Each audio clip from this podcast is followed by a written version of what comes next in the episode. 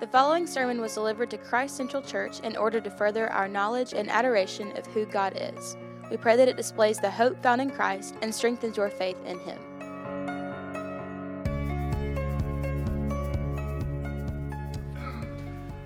The point of this letter of 1 Peter is to strengthen us in our suffering. That is the main overarching theme throughout the entire letter. Peter's writing to um, churches that are beginning to suffer greatly and will continue to suffer greatly uh, because they claim the name of, of Jesus Christ. And that has been the experience of believers um, since the foundation of the church, and that is the experience of believers today. And so Peter's writing to strengthen us in our suffering, to be willing for us, we are willing to suffer over sin and silence. We choose suffering.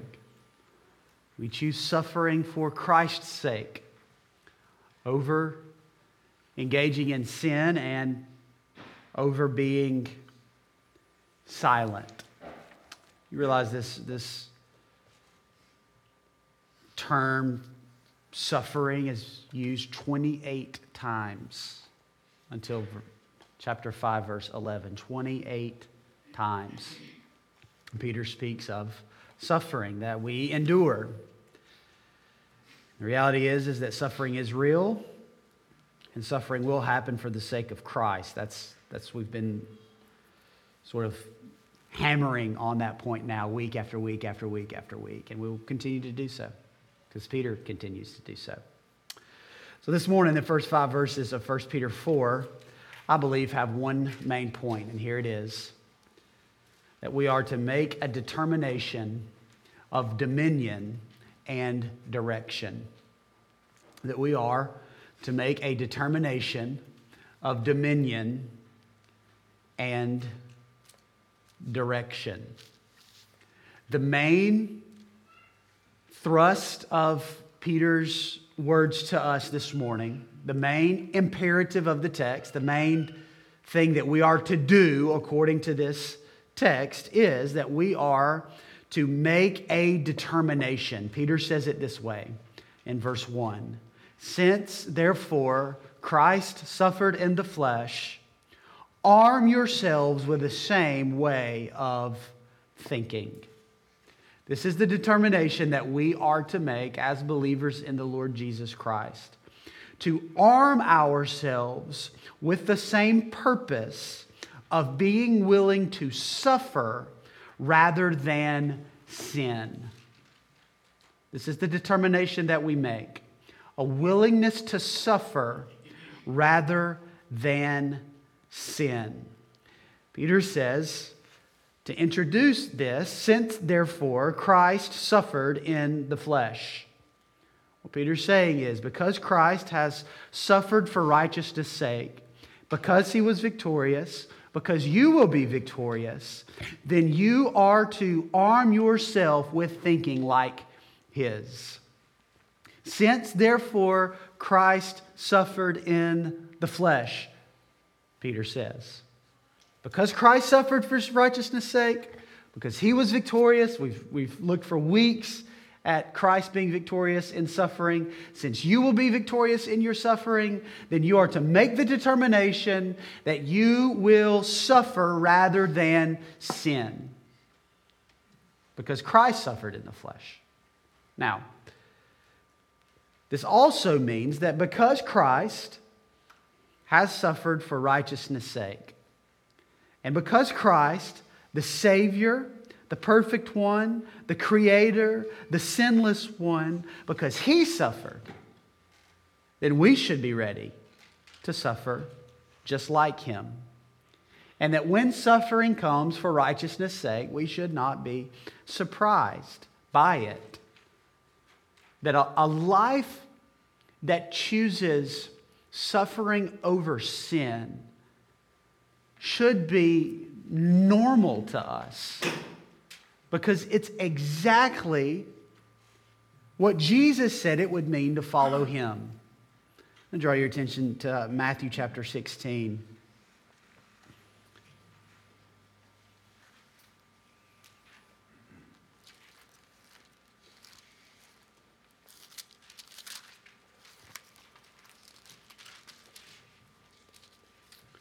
Starting in verse 24.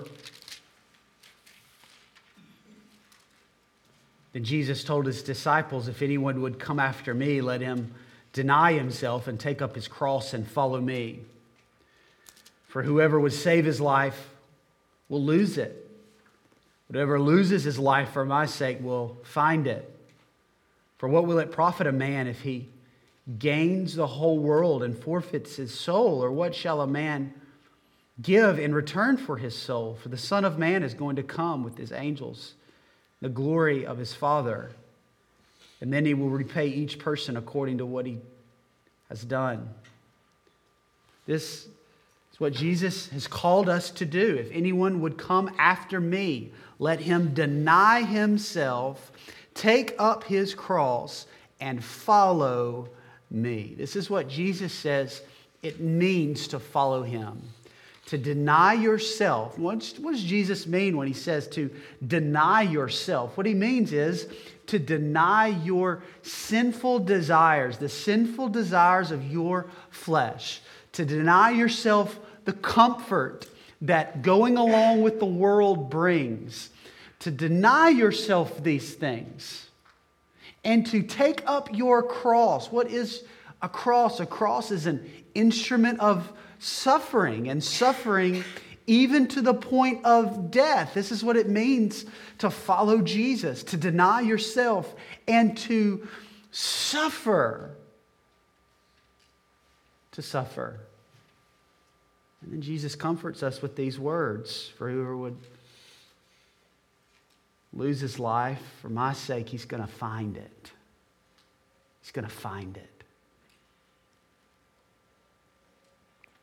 Because the Son of Man is going to come with his angels in the glory of his Father and will himself repay, repay each person according to what he has done. Since, therefore, Christ has suffered in the flesh, there is a determination to be made. And that is that I am going to arm myself with the same kind of thinking as Christ Jesus. Peter says, Since therefore Christ has suffered in the flesh, arm yourselves with the same way of thinking. Now, what does this mean? What does it mean to arm yourself with the same way of thinking? Because this is it's just strange language to me. To arm yourself. What does this, what does this mean? Well, you, you know it's not difficult to understand that this is a military term to, to arm yourself. It means to outfit yourself with the proper armor needed for battle. To arm yourself. This is a, a difficult word because this word isn't used in this form in any other place in God's word. So when you come to things like, what does this mean to arm yourself? What you want to do is you want to go to the scriptures, you want to see what, how that word is used in other places, and let the scriptures interpret scripture. Well, this is difficult with Peter in 1 Peter because he likes to use words and terms that, that aren't found anywhere else. And this is, this is one of them. It's a verb, it's in verbal form, it's an action, it's something you do, and it means to, to arm yourself not just with armor, but also with weapons. To be prepared for battle completely. Now, I think there's a couple of things to note about this. And the first is that this is proactive.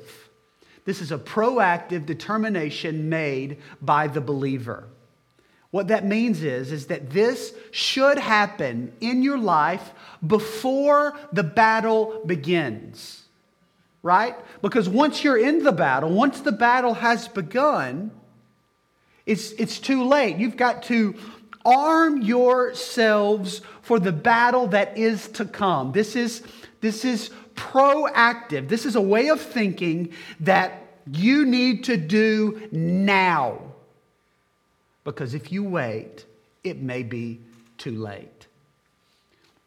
We arm ourselves with the same way of thinking as Jesus Christ so as to prepare ourselves for suffering. And we do it before the suffering ever comes. Because once it comes, it may be too late.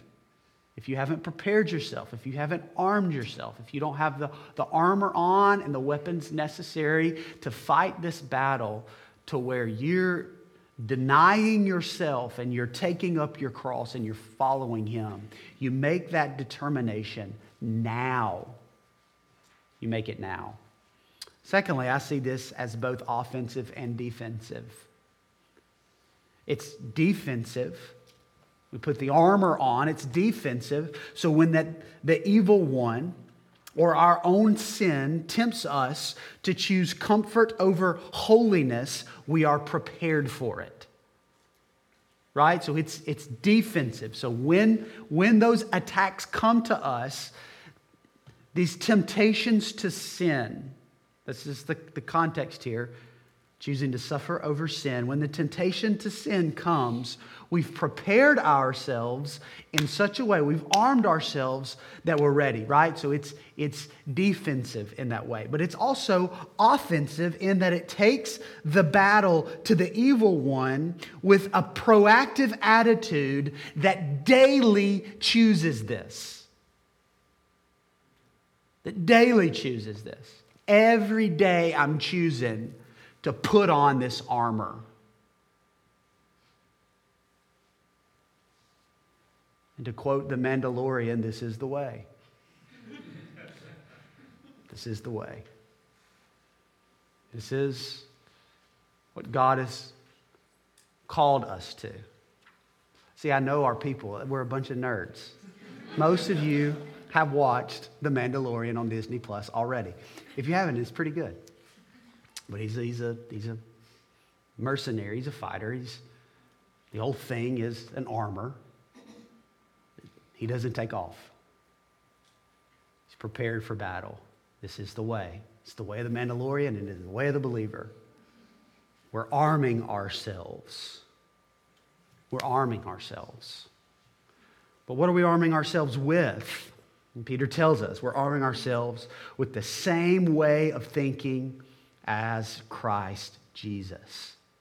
It's can also be translated with the same purpose of Christ Jesus. Now, what kind of thinking is this, and to what purpose is this? We're to arm ourselves with a certain way of thinking or a certain purpose, that which is the same as was and is Jesus Christ. What is it? I'll give you some examples of what it is, what this means. Jesus himself, John chapter 4, starting in verse 31. Meanwhile, the disciples were urging him, saying, Rabbi, eat. But he said to them, I have food to eat that you don't know about. And so the disciples said to one another, Has anyone brought him something to eat? And Jesus said to them, My food is to do the will of him who sent me and to accomplish his work. So Jesus has been ministering here. He's been traveling. He's in Samaria. He's at the well. Revealing himself as the Messiah to this Samaritan woman. His disciples are concerned that he hasn't eaten and want him to eat. He's already eaten, he says. There's a food that they don't know about. What is this food? And Jesus says, This food, this sustenance, this thing that drives me, that sustains me, is to do the will of my Father, to do the will of God. What was the thinking of Jesus Christ? What was the purpose of Jesus Christ that we should arm ourselves with? It is the willingness to do the will of God. Let me give you another example Matthew chapter 26, starting in verse 36. Shortly before Jesus takes up his cross and suffers unto death. Matthew says, Then Jesus went with them to a place called Gethsemane. And he said to his disciples, Sit here while I go over there and pray. And taking with him Peter and the two sons of Zebedee, he began to be sorrowful and troubled. And he said to them, My soul is very sorrowful, even to death. Remain here and watch with me. And going up a little further, he fell on his face and he, his face and he prayed, My Father, if it be possible, let this cup pass from me. Nevertheless, not as I will, but as you will. Let this cup pass from me, this cup of judgment, this cup of wrath, this cup of suffering that he didn't deserve, a suffering for righteousness' sake. God, would you let this cup pass from me? Jesus, not desirous to endure this. If he had it his way, he wouldn't. But there's one way of thinking that drives Jesus Christ. There's one purpose that drives Jesus, and that is the will of God over his own will. Not my will, but your will be done. Your will be done. So when Peter says, since Christ suffered in the flesh, arm yourselves with the same way of thinking what Peter means in that is that no matter what may come, I'm doing the will of my Father in heaven. That's what he means. That the will of God is my intention in life, no matter the outcome. This is what we are to arm ourselves with. This is the way of thinking, and this is the purpose that we are to prepare for the battle and engage in the battle of sin over righteousness to say, my desire, my purpose, my way of thinking is to obey the will of God no matter the outcome. This is a willingness to suffer, even to the point of death, if that is the will of God. And we are to arm ourselves with that kind of thinking and with that purpose in life. In church, this is a determination that you have to make and that I have to make. This doesn't happen automatically. This doesn't miraculously happen every day when you wake up. This is a determination that you have to make and that I have to make. And Peter says that this determination is made in the mind, right? Arm yourself with this kind of thinking. That this is a determination that we make in the mind. But there's an important distinction for us to make here. You see, you can have this kind of thinking in your mind, but it's not in such a way that changes you. Meaning that you can know that this is the way that should things should be. You can know that this is the way of Christ, but it doesn't settle into your heart in such a way that changes you. You can have it in your mind, but not have it in your heart. To arm ourselves with this way of thinking is not just to come to some cognitive assent that understands that this is true or that this, that this is the way things should be. But it's to arm ourselves not just with the way of thinking, but with a purpose in life that, that starts in our minds, but moves to our hearts and changes the way that we act. But, church, you cannot have this in your heart without it first being in your mind. You can have it in your mind without it being in your heart, but you can't have it in your heart without it first being in your mind. It starts here. And it becomes so much of a part of you that it settles in your heart and it moves you to action. You have to engage your mind. You make a determination here in your mind. You decide these things. And then, by the grace of God, by the Spirit of God, He takes it, He pushes it deep inside of us, and it changes our desires so that we live with the purpose of obeying Him and following His will over and above our own desire for sin. This is a determination that you must make. And it is a determination of dominion. It's a determination of dominion. Peter says it this way Since therefore Christ suffered in the flesh, arm yourselves with the same way of thinking, for whoever has suffered in the flesh has ceased from sin. And you know, I thought I was going to be done with these hard phrases last week. But here's another. And guess what comes next week? Another one. But it's okay. What does this mean? Whoever has suffered in the flesh has ceased from sin. What, what does this mean? Well, I don't know. But I can tell you what it doesn't mean. And then I can tell you what I think it means.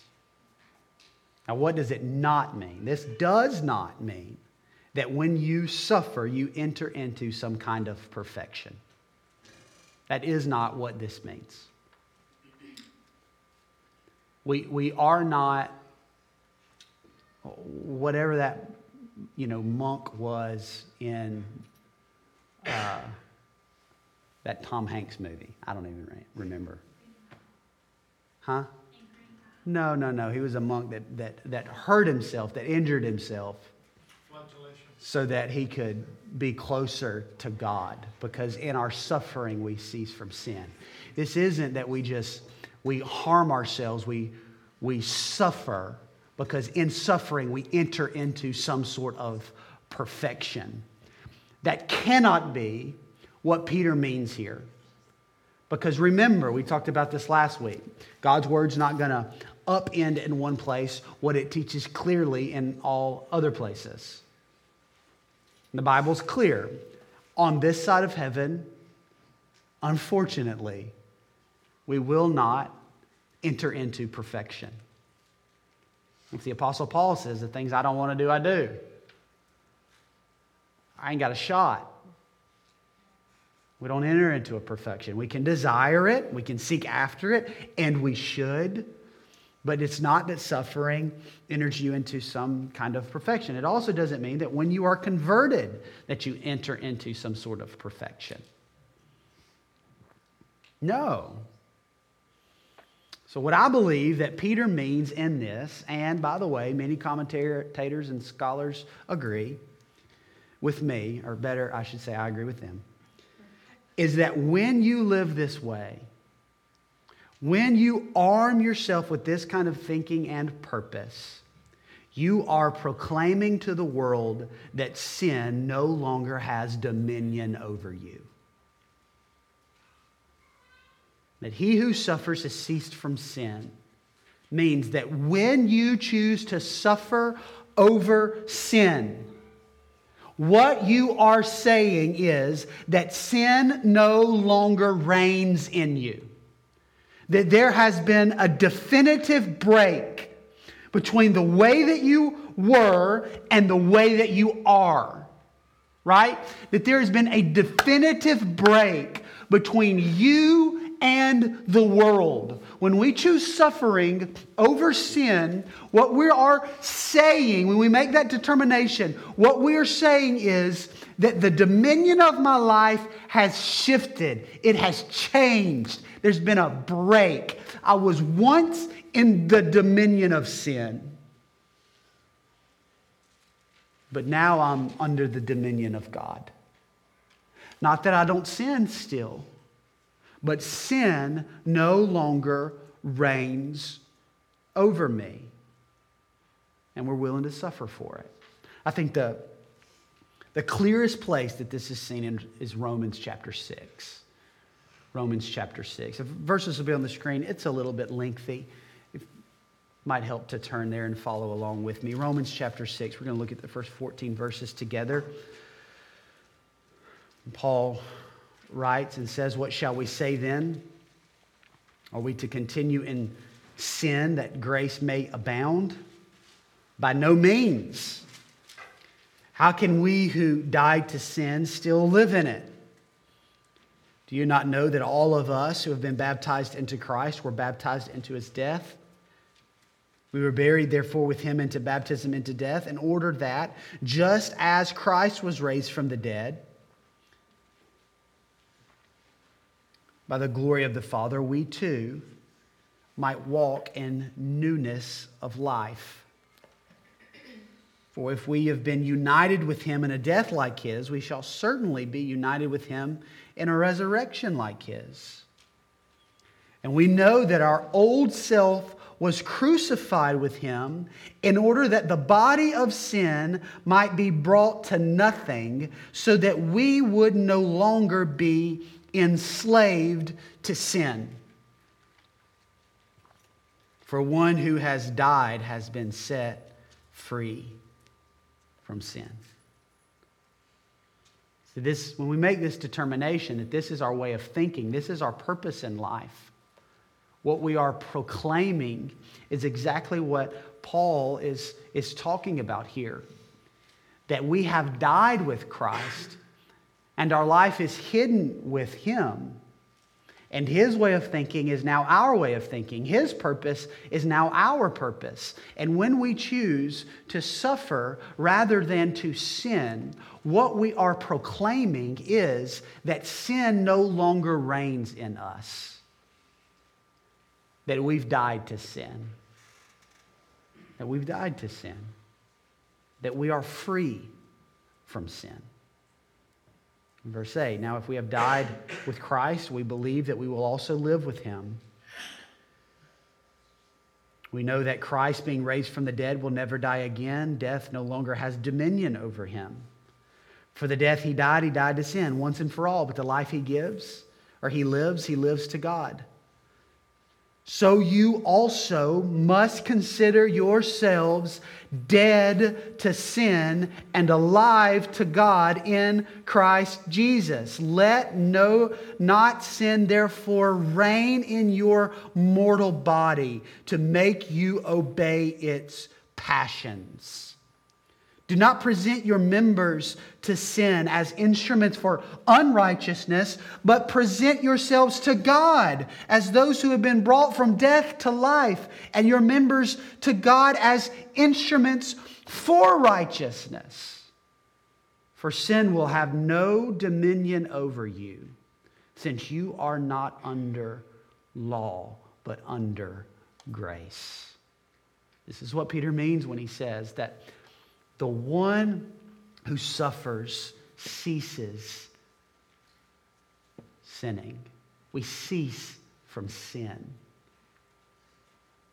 It's not that we never sin, it's not that we've reached some sort of perfection.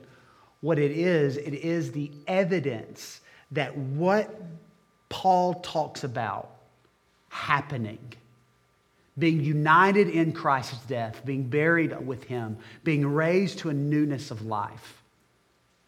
Now being taken from the dominion of darkness and brought into the dominion of light. That when this break happens, dominion shifts, and no longer are we slaves to our unrighteous desires, but now we are slaves to righteousness for Christ's sake. This dominion in your life has changed. It's changed. We make this determination. We make this decision. This is the way of thinking. This is the purpose that's going to rule my life. And so when temptation to sin comes and I choose righteousness and I suffer for it, I proclaim to the world the dominion of my life has changed. And not only the dominion, but also the direction. Also the direction. This is verse 2. Since therefore Christ suffered in the flesh, arm yourselves with the same way of thinking. For whoever has suffered in the flesh has ceased from sin, so as to live the rest of the time in the flesh, no longer for human passions, but for the will of God. That the the dominion of my life has changed. There has been a definitive break, but there's also now a different direction. I am no longer living, pursuing the passions of the flesh, but now I am pursuing the will of God. The direction of my life has changed.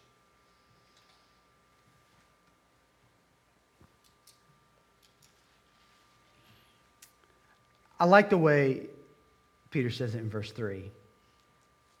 He says, For the time that is past suffices for doing what the Gentiles want to do. It means that any amount of sinning was enough. It really doesn't matter how much it was. Right? That there's been a definitive break, there's been a, a determination made there's been a change in dominion. There's been a change in direction. And I can stand today and say that the amount of sinning that laid behind me was enough. And that doesn't matter if I'm eight years old, if I'm 18 years old, or if I'm 80 years old. The amount of sinning behind me is enough. There's no longer any more need for that kind of life. My dominion and my direction has changed. The time has passed. The time has passed. You know, there are some people who think that I will get right with God later, that there's more that I want to do. There's more sinning I want to engage in. There's more passions I want to indulge. There's more things that I want to do that follow after the course of my own will and desires. And when I'm older, then I'll get to the point to where I say, okay, now I'm ready to follow after the desires and the direction of God. That is not how it works when salvation comes. When salvation comes, no matter the age, no matter what lies behind us, we say that amount of sinning was enough. That amount of sinning was enough. You know, there's some that might be scared of hell, but not enough yet to make the break. Peter says there's a break that comes. That God calls us to make a break with sin to make the decision. This is where it changes. This is where it changes. These desires and these passions that rule our hearts have now changed. I'm not indulging in them any longer. I like verse 3 For the time has passed, this suffices for doing what the Gentiles want to do. What they want to do that there's the natural desires in the fallen human heart that wants to seek after these things. They want to do these things. What are they wanting to do? They're wanting to live in sensuality. They're wanting to live in passions. They're wanting to live in drunkenness and orgies and drinking par- parties and lawless idolatry. Their desires, their passions, their heart are seeking after those things. Things that indulge their sinful desires. That's how the Gentiles want to live. See, the implication is that we no longer have that want in us. And that's why I say that, that, that thinking's got to go from here to here, right? Because the, the wants flow out of the heart, that it starts in our mind, this determination that we make. But by the grace of God, our desires have changed so that we can say there's been a definitive break. And I no longer desire those things because I see what those things bring. And they bring death, they bring destruction. They may counterfeit themselves as bringing fulfillment, but they always leave us lacking. And so it's the will of God that I will pursue. And Peter tells us that this might just cost us. Verse 4 With respect to this, they, that's the Gentiles, are surprised when you do not join them in the same flood of debauchery. And they malign you. There's been a definitive break. There's been a decision made. There's been a determination made. We've armed ourselves with the same way of thinking of, as Christ, with the same purpose that says, I'm going to follow the will of God no matter the, the consequences. I'm going to follow the will of God, even if it means suffering. I'm going to follow the will of God, even if it means death. And as I do it, I'm going to claim to the world that sin no longer has dominion over me and the direction of my life has changed. And when I do, a lost world is going to be surprised that we don't join them in the flood of debauchery. I sort of feel like that sort of implies any longer. Right? They're surprised because you used to do that with them but now you no longer do. And so they're surprised. And what do they do? They malign you. They malign you. They inflict harm upon you. They cause you to suffer because you have chosen righteousness over sin. You've chosen righteousness over sin. But the good news is that God will handle this for you. That's the next verse. But they will give an account to him who is ready to judge the living and the dead. God is ready, God is able to judge. And he will bring judgment on those who seek after these things. And He will do it for you. He stands ready to judge them, those who malign His children for their decision to pursue righteousness over sin. Here's what that also means it also means that if you're not living changed by Jesus Christ, you're going to be in the they with them. And you will be judged by Jesus Christ. And make no mistake, he is ready to judge. Here's what that means that means at any moment, at any moment, his righteous judgment can come.